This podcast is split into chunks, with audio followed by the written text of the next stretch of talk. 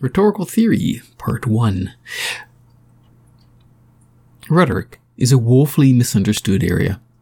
A popular textbook on critical thinking underscores this uh, commonly held belief by insisting that, I quote, rhetoric tries to persuade primarily through the artful use of language, end quote. This uh, idea is contrasted with the idea that arguments try to persuade through logic and reason.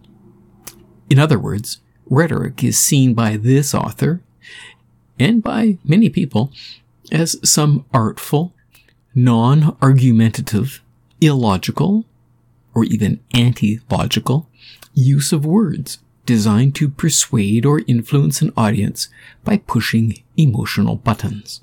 This misunderstanding may be pervasive it may be common, but it is all the more urgent to clarify and correct. The study of rhetoric, or the, the need to delve deeply into the nature of rhetoric, fell into full swing some time after the democratic revolution in Athens of about 450 BC. The law courts and the political assembly were founded on letting every citizen speak and vote. For example, the first 6,000 citizens who turned up at the assembly formed the government of the day. There could easily be a different set of people the next day. There was no political party guiding things. Essentially, anyone could get up and try to persuade the others to do a certain action. Do we declare war on Sparta? Do we wipe out the island of Lesbos?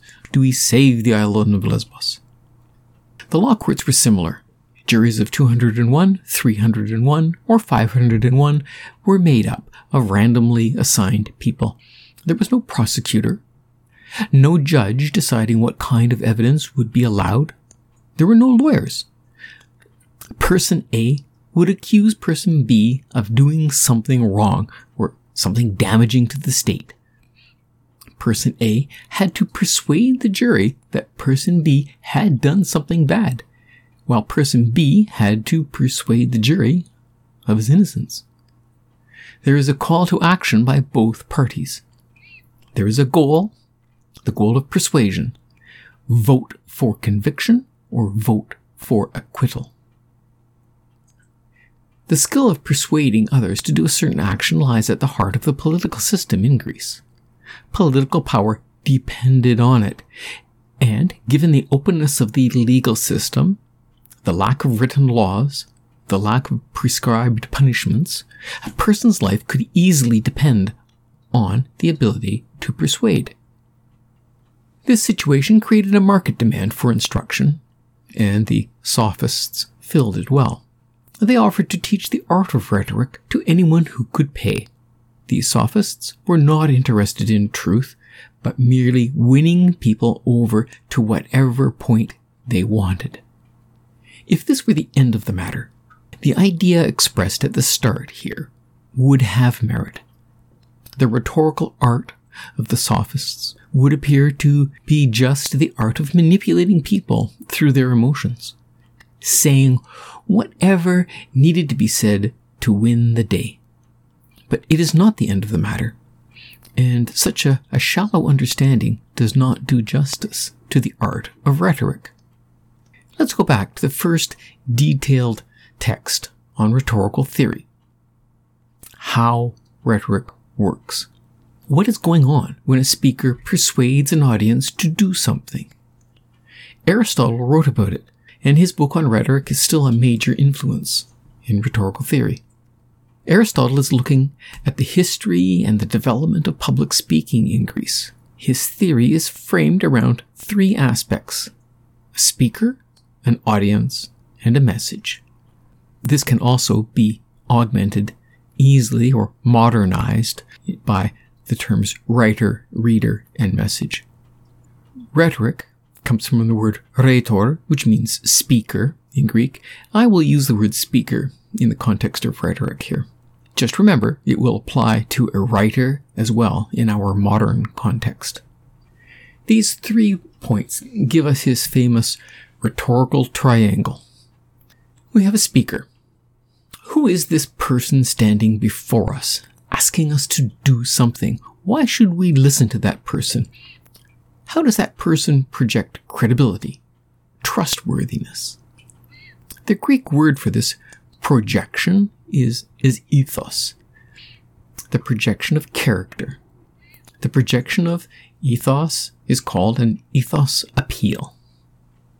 The group of people standing listening to the speaker, hmm, the audience, must be moved emotionally to connect with the speaker. The speaker must somehow connect with the needs and wants and desires of that audience. The audience must want to help the speaker. They must want to do the action that is being requested. The Greek word for this emotional connection is pathos. Connecting with the audience is called the pathos appeal. Lastly, we have the words that are used, the message. The speaker needs to construct a message or arrange the words to do three things. The words of the message must have the effect of resonating with the audience on an emotional level. The words are making a pathos appeal. Secondly, the words or message must support or establish the character of the speaker, i.e., they must help build the ethos appeal. Thirdly, the words or the message must be framed logically. And the Greek word that encompasses many of these ideas is logos. It's a complicated word, this logos appeal.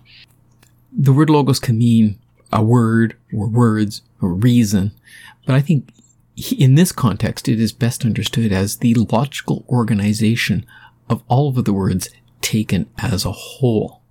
So the famous rhetorical triangle consists of three things. Three types of appeals. Ethos, pathos, and logos. But I will mention there is a fourth element in this uh, rhetorical situation, and that is the call to action. A persuasive speech needs to contain a call to action. There must be something that the audience must do. A speech which asks for a change of opinion, for example, is empty. There is no way to verify that a speech has succeeded in its goal unless the audience takes action. It is only through deeds that the persuasion can be verified as completed or verified as successful. Aristotle sums this complex of ideas with this definition. Rhetoric is the techne, the, the art, the skill, the ability of finding or inventing in any given situation or case the available means of persuasion. The available means of persuasion, he means, the modes of appeal the ethos appeal, the pathos appeal, and the logos appeal. These are the three tools that we have for persuasion. What needs to be done in those three modes to make the audience act in the desired way? For example, in a modern context, you might have a job interview. Aristotle is uh, very useful to uh, consider in this context. When you walk into the room, your appearance is establishing an ethos appeal. Your poise reflects confidence. Your choice of clothing will tell the audience whether or not you understand their expectations. Your facial expressions and tone of voice will add layers of meaning to your ethos appeal, either in a positive or negative way.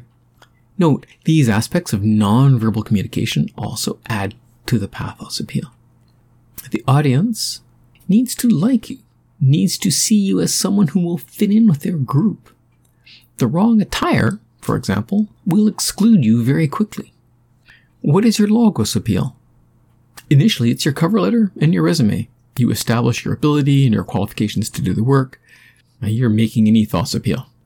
You probably made a pathos appeal by connecting with their needs and wants and expectations. In the interview, you will be building on your pathos appeal by saying what they want to hear, by resonating with them emotionally your words and how you say them is at the very same time building your ethos appeal. Note that these three modes of appeal are interconnected and synergistic. They need to work together for one goal to persuade the audience to act. In this case, the action is to hire you. I will delve a little more deeply um, into how these modes of appeal work in the next podcast.